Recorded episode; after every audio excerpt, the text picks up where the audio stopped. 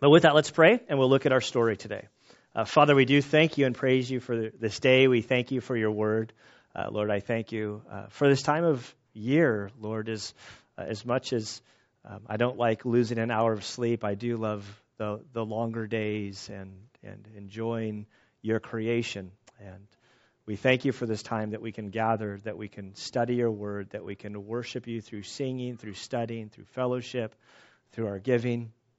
Lord, we ask that you would uh, use this time now um, to, to, to, minister to us. Lord, we ask uh, that as we continue in the Gospel of Matthew, that you would help us by your Spirit to understand what happened in context, that you would help us to understand the significance of uh, this great trial that is unfolding before our eyes. Uh, Lord, help us to realize how important it is for us, whether we've trusted in Christ or whether we're still investigating Him. Lord, I pray that you would help us um, to truly come to understand who He is, that we would um, surrender our lives to Him. We thank you that He paid it all on the cross for us.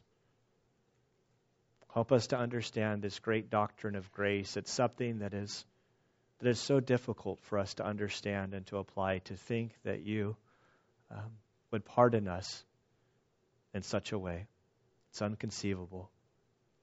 And yet we stand here saved by grace, and we are forever indebted to you. We love you, Lord, and we pray this in Christ's good name. Amen. Matthew 26, verse 57. Those who had seized Jesus led him away to Caiaphas, the high priest, where the scribes and the elders were gathered together. But Peter was following him at a distance, as far as the courtyard of the high priest, and entered in and sat down with the officers to see the outcome. Now the chief priests and the whole council kept trying to obtain false testimony against Jesus, so that they might put him to death. They did not find any, even though many false witnesses came forward. But later on, two came forward and said, This man stated, I am able to destroy the temple of God and to rebuild it in three days. The high priest stood up and said to him, Do you not answer? What is it that these men are testifying against you? But Jesus kept silent. And the high priest said to him, I adjure you by the living God that you tell us whether you are the Christ, the Son of God. Jesus said to him, you have said it yourself. Nevertheless, I tell you, hereafter you will see the Son of Man sitting at the right hand of power, coming on the clouds of heaven. Then the high priest tore his robes and said, He is blasphemed. What further need do we have of witnesses? Behold, you now you have now heard the blasphemy. What do you think? They answer, He deserves death. Then they spat in his face and beat him with their fist, and others slapped him and said, Prophesy to us, you Christ. Who is the one who hit you? Father, we thank you for your word. As we look at this trial, we again ask that you would help us, Lord. Help the story to come alive to us, that we may see it for what happened, and may we understand the implications of this trial for us. Again, we thank you and we praise you.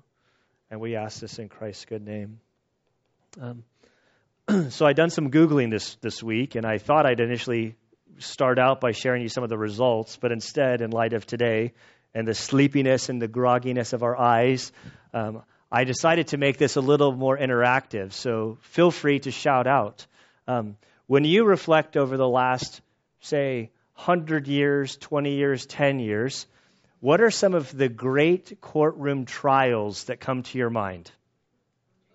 That's the top one. Everybody thinks O.J. Simpson. Now let's go to the next one. What's the, what are some of the other ones? O.J. is definitely in the top 10 of, of courtroom trials. Char- Charles said Menendez brothers, a local San Diego case. That's another big one. Any others? Roe v. Wade. That's going back quite a few years. Okay. The Scopes trial. Well, we don't. I'll talk to you later about that. What was that one? Marbury versus. There's a lot of court trials I'm not aware of. Um, I I came up with Ted Bundy, Jeffrey Dahmer. Uh, I know Casey Anthony, uh, and nobody said Martha Stewart. That was one that got a lot of attention. Um, and today, even uh, the great one for San Diego fans, today's sports section, Ryan Leaf's court trial came up. You know, this is a, you know, to, that's a, that was, uh, got real quiet with Ryan Leaf's name in San Diego. San Diego Chargers are not on the the top ten list here. Um, these are great trials. These are the, the, the going into the courtroom scene as as uh, television has sort of entered our system. Uh, they gain great followings, great appeals. I'll never forget where I was when the O.J. Simpson verdict was was read out, and and um, but in light of human trials, really the greatest of all trials in human history, second to none, is the trial of Jesus that that we are now entering in. Uh, the big picture of this trial is there's going to be three Jewish trials. Um, all of the Jewish trials render Jesus guilty. Uh, we'll get into what he was found guilty of. Then there's going to be three uh, Roman trials, and during those three trials, he effectively is found innocent. But because of the public outcry, they went ahead and uh, yielded to the Jewish court trial, and he would ultimately be executed. Um, there was an attorney, uh, uh, his name was Walter Chandler, that lived in New York in the 50s he was a very decorated attorney. He basically oversaw the New York um, board exam, and I'm not an attorney, um, but, but he oversaw a bunch of the legal world in the 50s. And he wrote a book uh, in 1956 that was titled The Trial of Jesus from a Lawyer's Standpoint. And in his book, he writes this concerning the, famous trials of his day, which obviously were not the ones that we listed. Um, but of his day, all of the well known trials, because I think there's a, uh, whenever there's a courtroom trial going on, uh, people are drawn to it and they give it a lot of attention. And maybe because of the criminal, there is an emotional desire to see justice sort of fulfilled. But he writes concerning his trials uh, these other trials, one and all, were tame and commonplace compared with the trial and crucifixion of the Galilean peasant Jesus of Nazareth. These were earthly trials on earthly issues before earthly courts. The trial of the Nazarene was before the high tribunals of both heaven and earth, before the great Sanhedrin, whose judges were the master spirits of a divinely commissioned race, before the courts of the Roman Empire that controlled the legal and political rights of men throughout the known world. This trial is huge. And as I've been studying this sort of courtroom scene, if we can call it that, its development, it's important to understand the history of it, to understand the setting, but the reality is is that Jesus is still on trial amongst us today. That, that you go around the world, you ask people, who is Jesus? In all of our hearts, we have put Jesus on the trial stand examining who is he? Is he who he claims to be? Is his work on the cross sufficient? Can this possibly be true? Um, so as we go through this story, I want us to examine our hearts, to examine what have we done with Jesus. Maybe you're still investigating him as Savior of your life. And I hope that you can research and see the evidence supporting his claims that he is worthy of your trust, and He is capable and sufficient to make uh, restitution for your sins, that He has pardoned you before God the Father. And for those of us who have trusted in Christ, in many ways, He's still on trial. Maybe we, oh, I've come to salvation in Christ. But when it comes to my day to day living, I really haven't deemed him worthy to handle my problems or my successes and he's only partway God, which really makes him not God at all in your life. Now, as we look at the, the account of this trial, it's important to point out that of the four Gospels, no one Gospel gives a thorough account of all of the trials. They, between each of them, we learned that there were three Jewish trials. We learned that there were three Roman trials. We see basically four components of, of this whole scene that's developing. There's the arrest in the garden. Um, there's the trial before Anne. Well, I'm getting too narrow. Um, there's the arrest scene. There's the Jewish courtroom scene. There's the Roman courtroom scene. And then there's the execution, or sort of the four parts. And so today in verse 57, when we begin to read, those who had seized Jesus and led him away. We, we need a pause here. Matthew actually picks up during the second courtroom scene of the Jewish uh, courts. If we were to go to John 18, I'm not going to read from John 18, but you could go to John 18, verses 12 to 24, and there we see sort of the, the first courtroom scene. Uh, it's before Annas, the high priest. Now, in today's setting, we're going to read that Caiaphas was the high priest also. We have to understand, uh, typically, there's only, there's only supposed to be one high priest. Annas is actually the Jewish high priest. He is the one that, uh, sort of from the Mosaic law, from how the Jews did business, he was the high priest. Caiaphas was also a high priest, but the Roman courts, the Roman law had sort of they dictated who the high priest was, and there was sort of a rotation. And so the, the man of our story, Caiaphas, was the, was the high priest that was appointed uh, by Rome. He, he was a, a turncoat of sorts. He, he was, uh, Rome was in his back pocket. He, he was sort of the liaison between Rome and their really shady guy, which we'll see. But he was shrewd. He, he, he was really good at what he did uh, to sort of maintain peace for the Jews in Rome and, and sort of walking this fine line. A brilliant man in, in many ways. But the first courtroom scene over in John 18, we're told that they, after Jesus was taken into custody, he was rushed over to Annas, Annas' house. Um, the main purpose of this courtroom, to call it a courtroom, is, is it gets our minds. It's at his house before the high priest, the, the, the ultimate judge. Um, he was the father in law of Caiaphas, so he had a bunch of influence. He was brought over there, and I think that the main purpose of, of this first trial was essentially sort of a delaying tactic that, that while he was over there, they were scrambling on the other side to pull together all of the leaders, to get all of the people together to try to get an actual trial, go, actual in quotes. It wasn't truly a just trial, and we'll look at that in a bit. They're trying to get all the pieces in place. And Jesus stands before Annas at the first trial. And Annas basically starts asking him, Hey, what, what do you teach? Why is everybody so opposed to you? What's happening here? And Jesus responds to him and he says, Listen, I taught publicly, openly, in front of everybody. Why don't you grab some of the people that I spoke to and ask them what I taught? And at that point, some of his uh, guards got upset. They, they punched him, they beat him up. Uh, I imagine it was a bit ruthless. And then they were told that then they transferred him over to Caiaphas. And so as he shows up at Caiaphas, I, I sort of in my mind, maybe it's because of watching movies or whatever, but I, I see Jesus maybe with like a black eye, bloody lip, like he's taken some abuse at this point. The beatings have already begun by the time we come to verse 57. So those who had seized Jesus led him away to Caiaphas. Now we're at the second trial, the high priest, where the scribes and the elders were gathered together. They were scrambled together while Jesus is away with the high priest and Annas. And so now this assembly for a court trial has begun.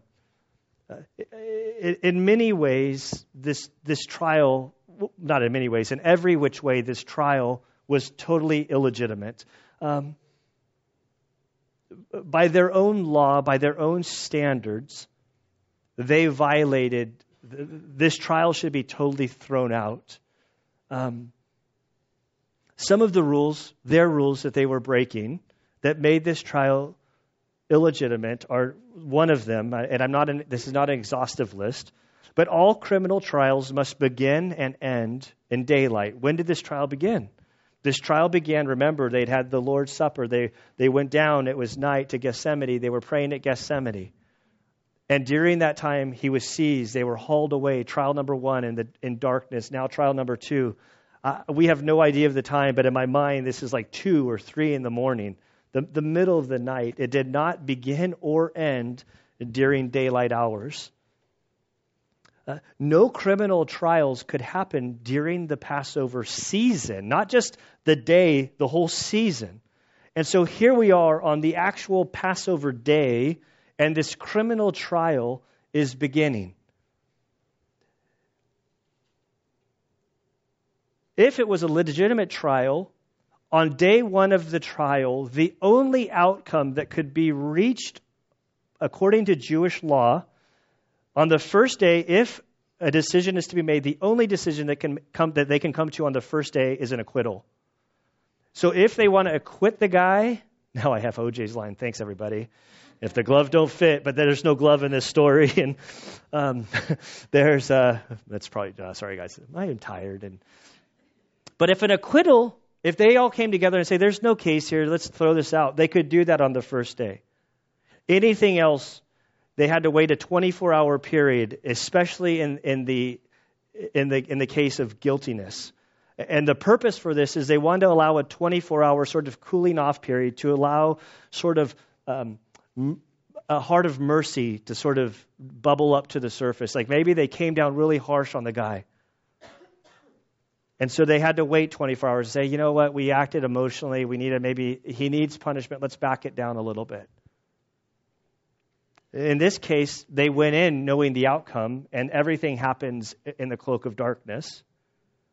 Um, all evidence that was submitted had to be submitted by two witnesses that during the whole process they were kept totally separately. They couldn't speak to one another, they couldn't collaborate. This is common sense. This is how, how investigations happen today. If, if two people are sort of pulled into custody, they keep them separated and then they examine the various stories.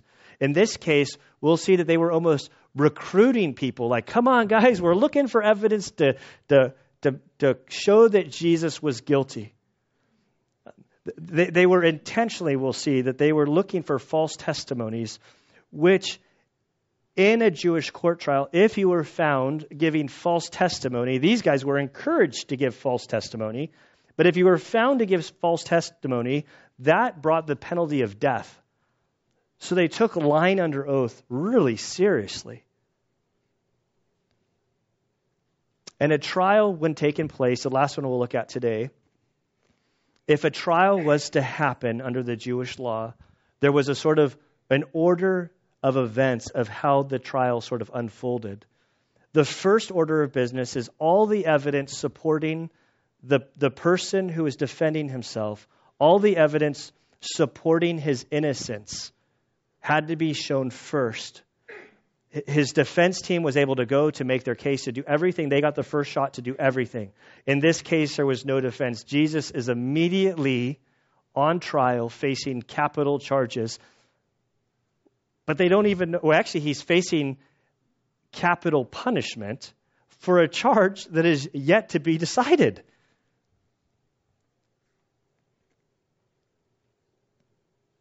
And in the midst of this trial, while they're violating so much of their plain laws and rules, there's this undercurrent of absolute obedience to sort of minutia in their laws. So there were certain things that they were absolutely clinging to while ignoring the overall blatant stuff. This is just to introduce us to this whole to Caiaphas, verse 57, the, the high priest where the scribes and elders were gathered together. They'd, they'd gathered together in the cloak of darkness to have this legal trial, which was totally done inaccurately, and, and th- this was not justly. There, this was not the way that court trials should be handled.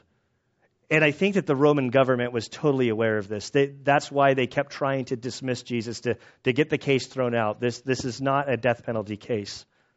And in verse 58, we're not going to spend a lot of time here. We're, we're sort of introduced to young Peter, or not young Peter, older Peter. Next week, we're going to spend a lot of time focusing on Peter and what was he doing in the midst of the trial. But we read here that Peter was following him at a distance. So, as this, in both scenes so far, So if you were to go to John 18, you'd see that, that Peter, he was following sort of close behind Jesus so he could see, but, but not close enough to where he'd be identified with Jesus. Remember, he's going to deny, and he already has at this point, to deny that he knew Jesus or that he was associated with him or that he was with him. But he wanted to stay close enough that he could see the outcome, to, to see what would unfold in this case. But Peter was following at a distance as far as the courtyard of the high priest and entered in and sat down with the officers to see the outcome. Uh, before we start picking on Peter in this, a, a really beautiful story of forgiveness and and Peter's failing, yet yet God's commissioning him to serve the church. It's beautiful. And, and even though we know that Peter denies Jesus in this story, there's a beauty of his love for Jesus. There's a beauty in he even though he's denying him, he's he's putting his life at risk by staying close to this guy. Remember what did Peter do just earlier? He cut the ear off of some guy that was restored. So it's sort of like one of these things he, when he one of his denials like, "Hey, you're the guy who cut off the guy's slave's ear. You know him." No, no, no, that wasn't me. You got the different swordsman, not not me at all. But we'll look at Peter next week. And so here we are at the trial verse 59. Now we read, Now the chief priests and the whole council kept trying to obtain false testimony against Jesus. Let that one just sort of sit, in, sit settle in your brains a little bit. What were they doing? They were not looking for evidence to seek the truth. A, a judge, in theory, is unbiased. They just want to hear the facts they're not leaning one way or the other. They, they, they basically play, play the hall room monitor to make sure that everything is presented is done legally, truthfully, accurately, and to allow the truth to sort of bubble up, and that will determine uh, which way the, the court case goes. But so, right here, we read that the chief priests and the whole council, they're trying to obtain false testimony against Jesus. So they're looking for people who are willing to lie. Uh, we don't care who you guys are, come forward. We're trying to make a case to get this guy executed. So come forward, come give us your best story, whatever you got, and we'll sort of sift through there to see if we can find somebody that has a good enough story that we can present to the Roman government so that they can execute Jesus because the Jews did not have the authority to execute anybody. False testimony against Jesus so that they might put him to death. They did not find any, even though many false witnesses came forward. So we have to see and to feel these religious leaders, the, from the high priest down to his guys, guy after guy after guy, like many are coming forward, many are giving their stories and like, that won't work, that won't work, that won't work, that won't work. What are we going to do? This is huge. The, the deck is totally stacked against Jesus. They're cheating. They're simply trying to find somebody that can lie, that can make a case against Jesus, that will have him put to death, and they can't find anything against him. Remember, this is Jesus, the Messiah, God. The one who is tempted in every way as we are, yet was without sin. He was blameless. That, that, the deeper that they dug into his life, the, the, the more blank spots they could come up with. I, I really enjoy reading about biographies. You know, you read all these great stories about men and women of, of, of the faith who have done great things for God. And if you get uh, a good biographer that's able to dig into the history, every single person from like uh, name like whoever from Spurgeon to to Moody to all these guys all had shortfalls. They all they all had things that, that they fell short of the glory of God in their life, and they have these imperfections because they're human, because they're sinners that were saved by grace. But as you dive into the life of Christ as you begin to peel away the layers looking for something, any blemish. There's nothing. and the frustration that, that this quote unquote court was feeling as they're trying to plead their case. They're, they're, they're, they're, feeling like it's over. It's almost like playing a game. Like I can't even. It's too early for me to think of a good game, but but I hate losing so much, and I I I hate that place in playing a game when you can do all the math and you know you're toast. At that moment, what I want to do is flip the board over. But you're forced to be a good example and to sort of go through the motions of like the slow, painful death. And I think this is where they are. They're like, we don't have anything. But then two came forward and they said, This man said this I am able to destroy the temple of God and to rebuild it in three days. So I see this high priest kind of scratching his head, going, There's two of them. They have the same story. They're both saying that this man said he could destroy the temple and rebuild it in three days. I, that's, that's, there's nothing there, but there's two of them. And, and maybe, maybe we can incriminate him somehow.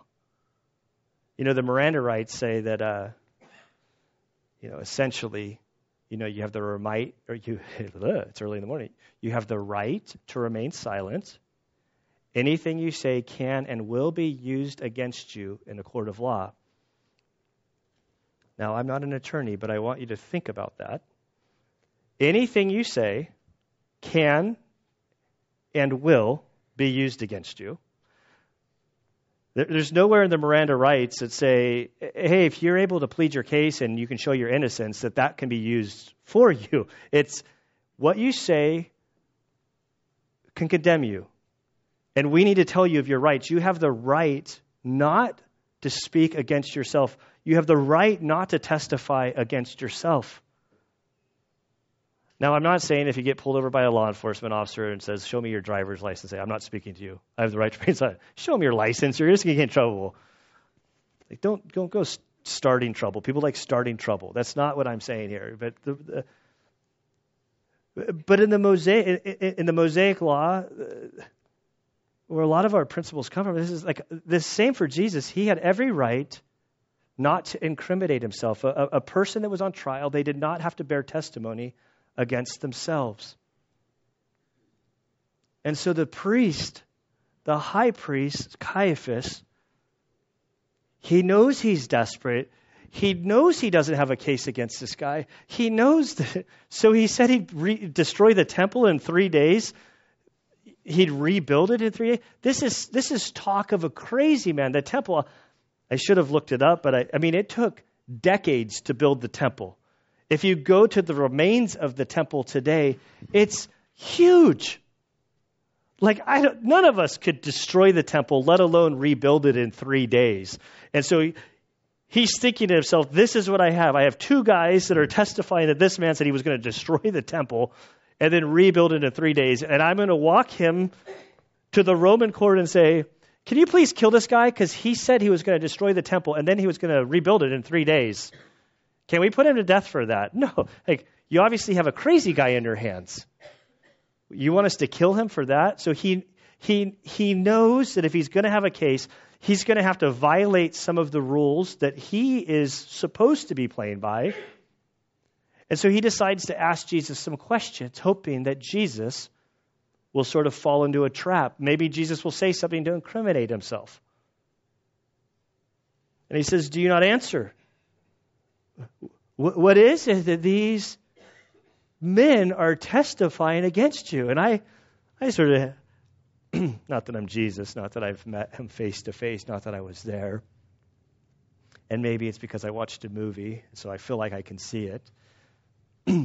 but I see Jesus sort of with a, a a beaten, bloody face, look at him with a little twinkle in his eye and a little smirk.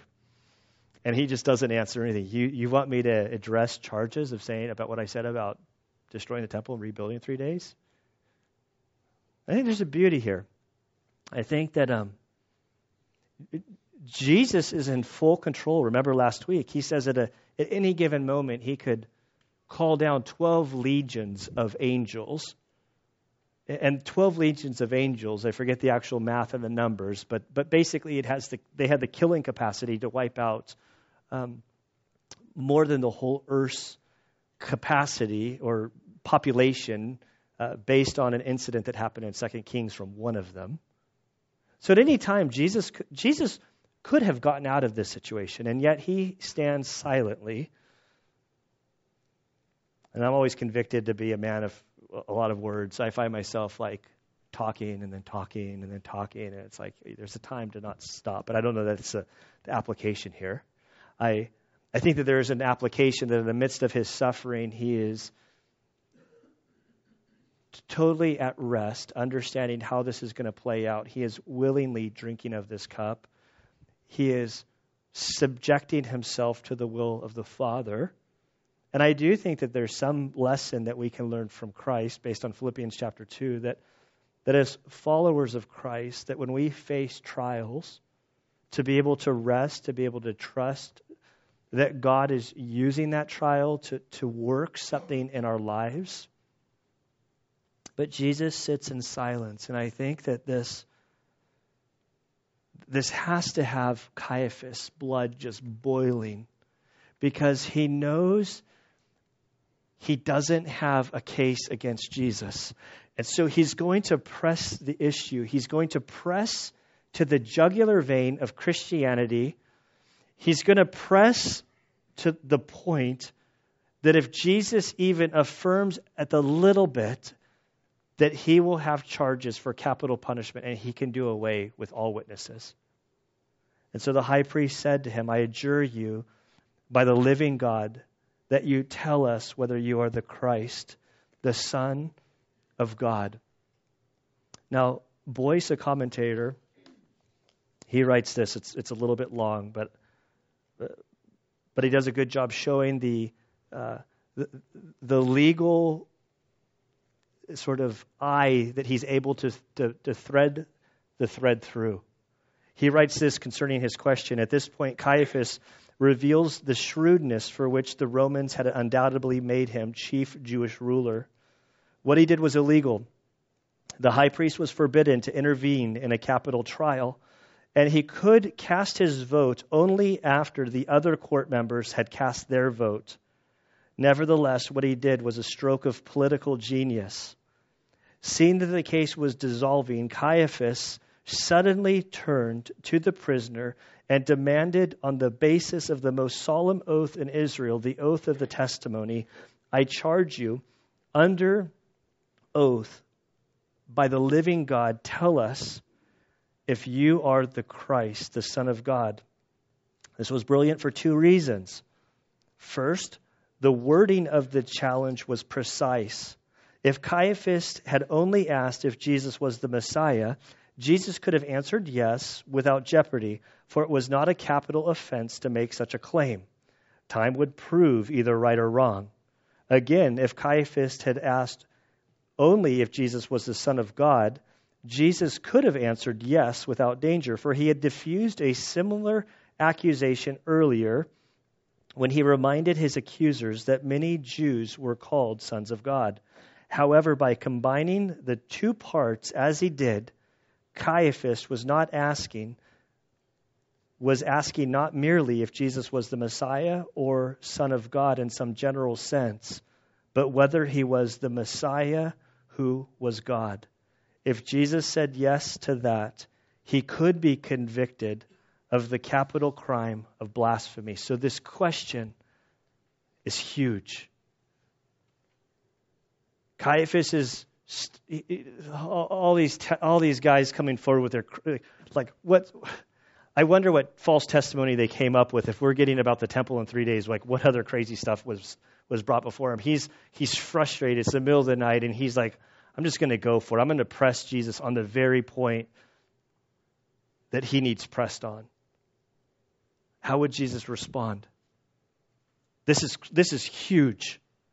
Jesus said to him, You have said it yourself. He finally speaks. He responds to Caiaphas, the one who's bringing these accusations. He acknowledged that he is indeed the Messiah, the Son of God, the living God in flesh on earth. if this isn't clear, Jesus is going to basically ratchet up his response. He doesn't just stop with it. It is as you say, you're correct. And what, and what you said about me, you're absolutely correct. He doesn't stop there. He's going to quote, he's going to sort of merge Psalm 110, verse 1, and Daniel 7.13, these two messianic prophecies. And he's going to explain to him uh, that basically, not only is he the Messiah, the Son of God, but he acknowledges that while he's standing under the authority of Caiaphas and facing judgment to him, that one day Caiaphas will stand before him in the heavenly courts and Jesus is going to condemn him. It's, it's, it's powerful. Um, don't ever let anyone tell you that Jesus never claimed to be God. He absolutely claimed to be God. It's, it, in fact, it's the only reason that he was put to death. He was put to death for the very reason that he said, I am God. He says, Nevertheless, I tell you, hereafter you will see the Son of Man sitting at the right hand of power.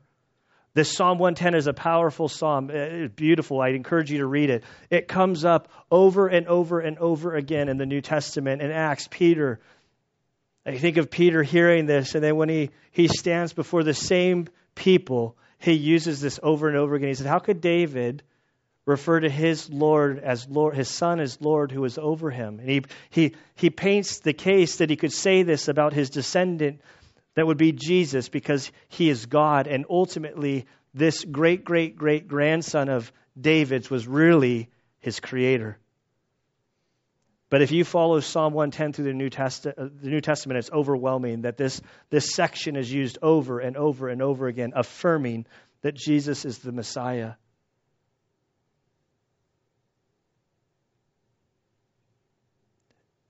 And if it's not clear to you because we're removed by culture, by 2,000 years, we don't find ourselves as, as Jews living during that era, and it's like, Gunnar, the case you're making, I, it just says you've said it yourself. Nevertheless, I tell you, hereafter you'll see the Son of Man sitting at the right hand. I'm like, I don't see what you're saying. Well, look at how the priest reacts. Because he understood clearly and absolutely without a doubt what Jesus said to him. Then the high priest tore his robes and he said, He is blasphemed. Now, the question is, did Jesus blaspheme? The answer is no. If I was in Jesus' place or you were in Jesus' place and we answered with the same words that Jesus answered with, the answer would be yes, that's blasphemy. However, Jesus actually being the Messiah, actually being the Son of God, did not blaspheme. He was just speaking the truth. But Caiaphas is understanding this from a place of disbelief. He does not believe. The evidence did not weigh up in his mind that Jesus was indeed who he claimed to be. So he rips his robes, a sign of mourning, a sign of distress. And he basically says, What need do we have for any more witnesses? Tell all those people to go home. We don't need any of these witnesses.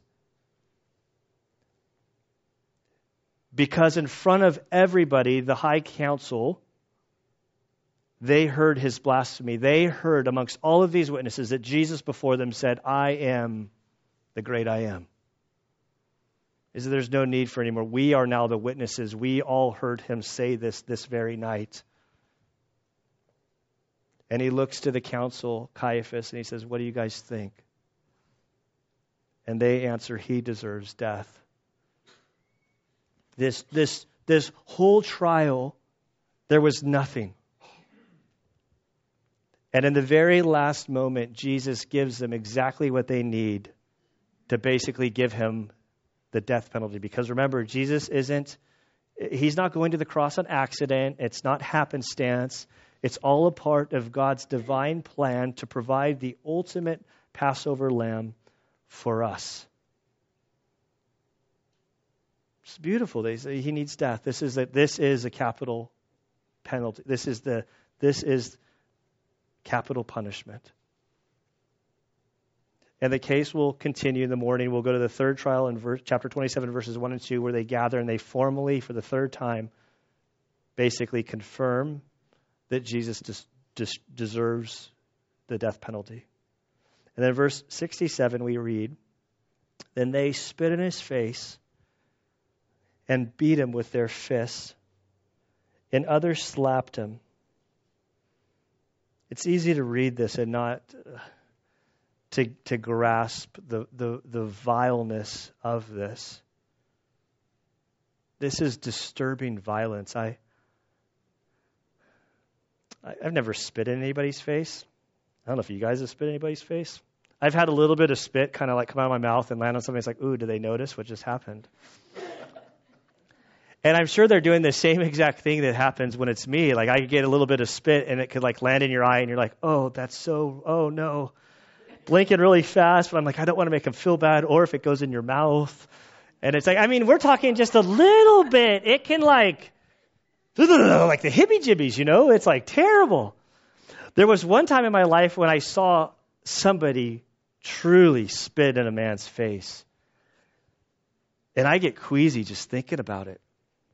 I was in the teams. We'd been on, it was some, some training thing where we had to dive in San Diego Bay and it was a long three hour dive.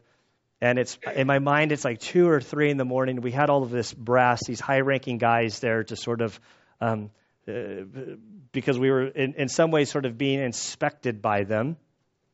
And so when you're diving on a, a, a, a Draeger, a, a rebreather, you, you you can't spit. Like if you're in regular diving, you can spit and it just kind of goes out. You can clear your whatever. In a rebreather, you can't because to get fluid into the Sodasorb, uh, we'll give a dive class later, guys, on this stuff. But but it becomes very toxic if if this Sodasorb stuff looks like cat litter. If fluid gets in there, it goes toxic and it can kill you. It's a wonderful system that the Germans came up with, and so you do everything you can do not to let your fluids get into the system. And so at the end of the day, your whole head is like clogged up, and your body has an amazing way to produce stuff in your nose. And so we were at the table. I'm sitting there at the table. There's a wall in front of us. I'm kind of breaking down my rig. And I hear my buddy to the left of me sort of do the. And it's like, oh, that just sounds terrible. And he turns around and he spits. And wouldn't you know it? Walking right here, I can still see his face. I can't remember his name, but he was the highest guy on scene, this warrant officer, hit him right in the eye. And we all saw it. And we're like, dude, you are, like, I didn't want to look at the guy that got spit on. I wanted to act like I didn't see it, like it didn't happen, like I'm just going to keep going, going clean it. And I'm kind of like, we're half like giggling, half like, dude, you're in so much, tr- you just spit in his, in the warrant's face.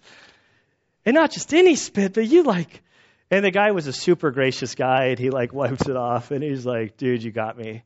And he's like, I'm really, really, really sorry. He's like, it was a total, I mean, it was just happenstance. I was, well, you didn't do it. And, but so vile.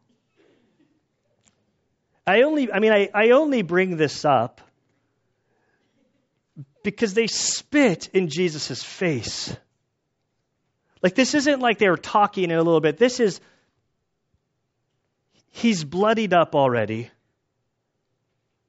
The whole emotion of what he just claimed that he was God, this blasphemy of the highest caliber. These guys are spitting in him, the, the, the utter the greatest sign of disrespect, the, one of the most vile thing, I don't want to say it's the most vile thing that can happen to an individual, but it's pretty gross. And then we see that they're basically punching him with their fists. These are, uh, this isn't like where they're worried about lawsuits in our day and age. This is like they are unleashing on him, destroying his face with fists, with open slaps, mocking him, for you and for me, Jesus is taking this. This is all part of his punishment. And then they continue to mock on him. Prophesy to us, you Christ. Who is the one who hits you? Now, this statement lets you know a few things. It lets you know that as Jesus is receiving the blows, he doesn't know, and it's impossible for him to see who's delivering them. So many of them are coming His face is probably messed up. His eyes are, could be swollen at this point. Like all of this is conjecture. I don't know. But it makes it clear that what's happening to him, they know he cannot see what is happening to him. And they say, prophesy to us. Tell us who's doing this. And the irony of this is as they're requesting a prophecy to be made, they're fulfilling a prophecy that this very thing would happen to Christ. Isaiah 53, it's, I mean, it's powerful. And as we take communion today, I didn't really line up guys. Hopefully, guys are available to do it up here when it's time. It'll all work out. When we take communion, there's a broken cracker that reminds us of Jesus' body on the cross, and so easy it is for us just to think of the cross. But the betrayal really began back much further. that as he felt the weight of what was about to be unleashed on him in the, the garden, we're told that he was sweating and under so much strain that his the, the capillaries were, were, were, bursting forth with sweat and blood. Uh, as this weight was being pressed upon him, as one of the twelve, Judas came and betrayed him with a kiss. He was taken into custody, likely took a beating there.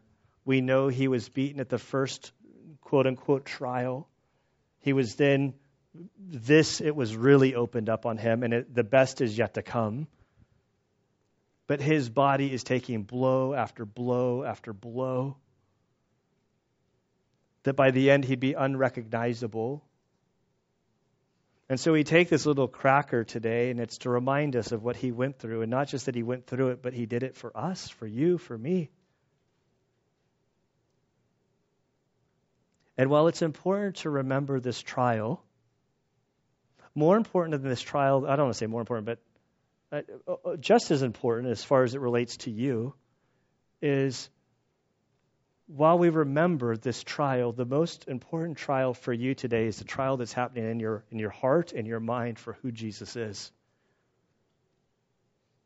The Bible compels us to seek out the the evidence, which there is all sorts of evidence for Christ. Our default position is that we are against him, that we, uh, maybe it's not guilty or innocent, but it's do you believe or do you not believe? Our default is that we don't believe and that we've rejected him. While the Bible testifies over and over again, 2 Corinthians 5:21 that he, the Father made he him, Jesus, who knew no sin to become sin on our behalf so that we might become the righteousness of God in him. So that's uh a piece to this puzzle as we take communion. What have you done with Jesus? Have you dismissed his trial, the evidence that he's placed before us to demonstrate to you that he is the creator of the universe, that he he stepped out of heaven to become a man, to make the ultimate sacrifice so that you might have a relationship with God. What have you done with that? There are only two choices you rejected him or you've believed. We see the great heart of God throughout the New Testament, really the whole Bible, that he desires all of us uh, to turn to him, to believe. And maybe there's a bunch of us in here who are like, hey, I got the fire insurance card. I believed. I, I've trusted in Jesus. He's my, he's my Savior. But then the question then comes up is how do you how does it work out in your life? When you're going through great trials, do, do you stand under them and trust that Jesus, as the scriptures testify, that He's Lord? that He's all powerful, almighty, all knowing. And so, whatever earthly trial you're going through, the Bible tells us that God is sovereign and He is overall, and however bad it is, that He's under control. And in the courtroom of your heart, there's something to, to say, Lord, I don't know why you're doing this or why you're allowing this to happen to me. I think a lot of times it's why are, allowing, why are you allowing this to happen to me? I think that God gets blamed for man's sin all the time when it's, it's not his doing. But he is sovereign and he allows it. And there's something to faith of saying, No, Lord, I believe the testimony about you. I believe that no matter how bad this is, I'm not speaking from the, uh, Uh, you, most of you know the story of my childhood. Like to, to look back and why did this happen to me? And just, I, like I believe that God used that to shape me into the man that I am. I wouldn't undo it. Now, I wouldn't wish it on anybody, but I wouldn't undo it. I wouldn't change it. It's, it's what I needed in my life to bring me to where I am today. And I think there's something about when you stand in the midst of trials that you're saying, Lord, you're Lord.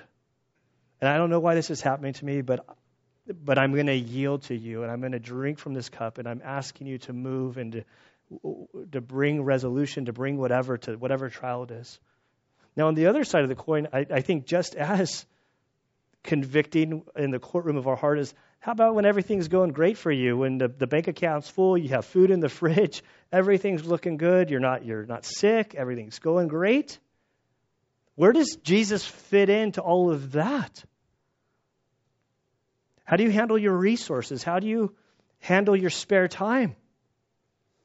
You know, the saying I probably should have looked it up, and I'm probably it's it's it's one of those things that it's not looking right to me how I wrote it out, but the saying that is he he is Lord of all, or he's not Lord at all. And as we head towards communion, this verse that I brought up last week, moving slowly through the, the crucifixion story, is, is Paul's writing that I may know him and the power of his resurrection. That the scriptures make it clear to us the same power that rose Jesus from the dead is the same power that is with, within us. And Paul says, I want to know this power. He also says that he wants to know the fellowship of his sufferings, that as Christ suffered, Hebrews 4:15 tells us that we don't have a high priest that can't sympathize with us in our weaknesses, but he's been tempted in every way as we are, yet without sin. That as we go through suffering, not, not the suffering here is that if you stand for Christ, if you walk with him, if you live for him, in our world there will be resistance. There will be, maybe it's as simple as just somebody just teasing you or, or maybe more severe, like around the world. Like we're really a, a bad taste a test model. But if you go around the world to the the whole of, of Christianity, which are our brothers and sisters in Christ, we have many who are locked up in prison, many who are being tortured, many who have been kicked out of their communities. They're participating with the fellowship of his sufferings. And then finally, Paul says, being conformed to his death. So as we take communion, we are identifying with him and his death, that he died in our place. And by faith, we're linking ourselves to him. So I'm going to ask the guys, whoever four of you are that want to come forward. There's one. There's two.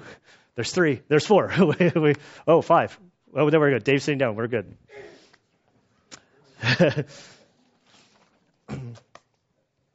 I'm going to pray, and then they're going to pass out the elements. Uh, please hold on to the elements. Okay, let's pray. Father, we do thank you and praise you for this day. I thank you, Lord, for the testimony provided to us uh, from Genesis to Revelation, through the Gospels, through history down to the day that so we're reminded that we changed our clocks today, that we're reminded of the calendar. So many things around us point to the, the history of what happened, that point us to the trial, that point us to the day Christ was condemned by a human court Lord, help us not to lose sight that this wasn't by happenstance, that this was all a part of your great plan, driven by a great love for your creation. And so, Father, today as we participate in the Lord's Supper, we ask that you would help us, Lord. Maybe for those that haven't come to faith in Christ, that you um, would give them the evidence that they need that renders Christ their Savior.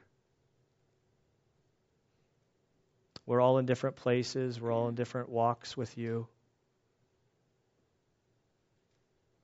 And Lord, I pray that as we take communion, as we are reminded of your broken body and the new covenant,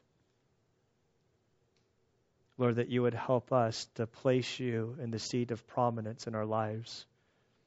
Whether there's rejoicing, whether there's sorrow, whether there's uh, financial blessing or financial hardship. Lord, we pray that we would honor you, that we would bring you glory in our lives. As the great centurion approached you and acknowledged his lack of faith and his struggle in following you, he asked you simply to increase his faith where he struggles. And so, Lord, we come before you and we ask that you would help us in our relationship with you. We thank you that you paid it all for us that we might have life eternal. We love you, Lord. And it's in Christ's good name we pray. Amen.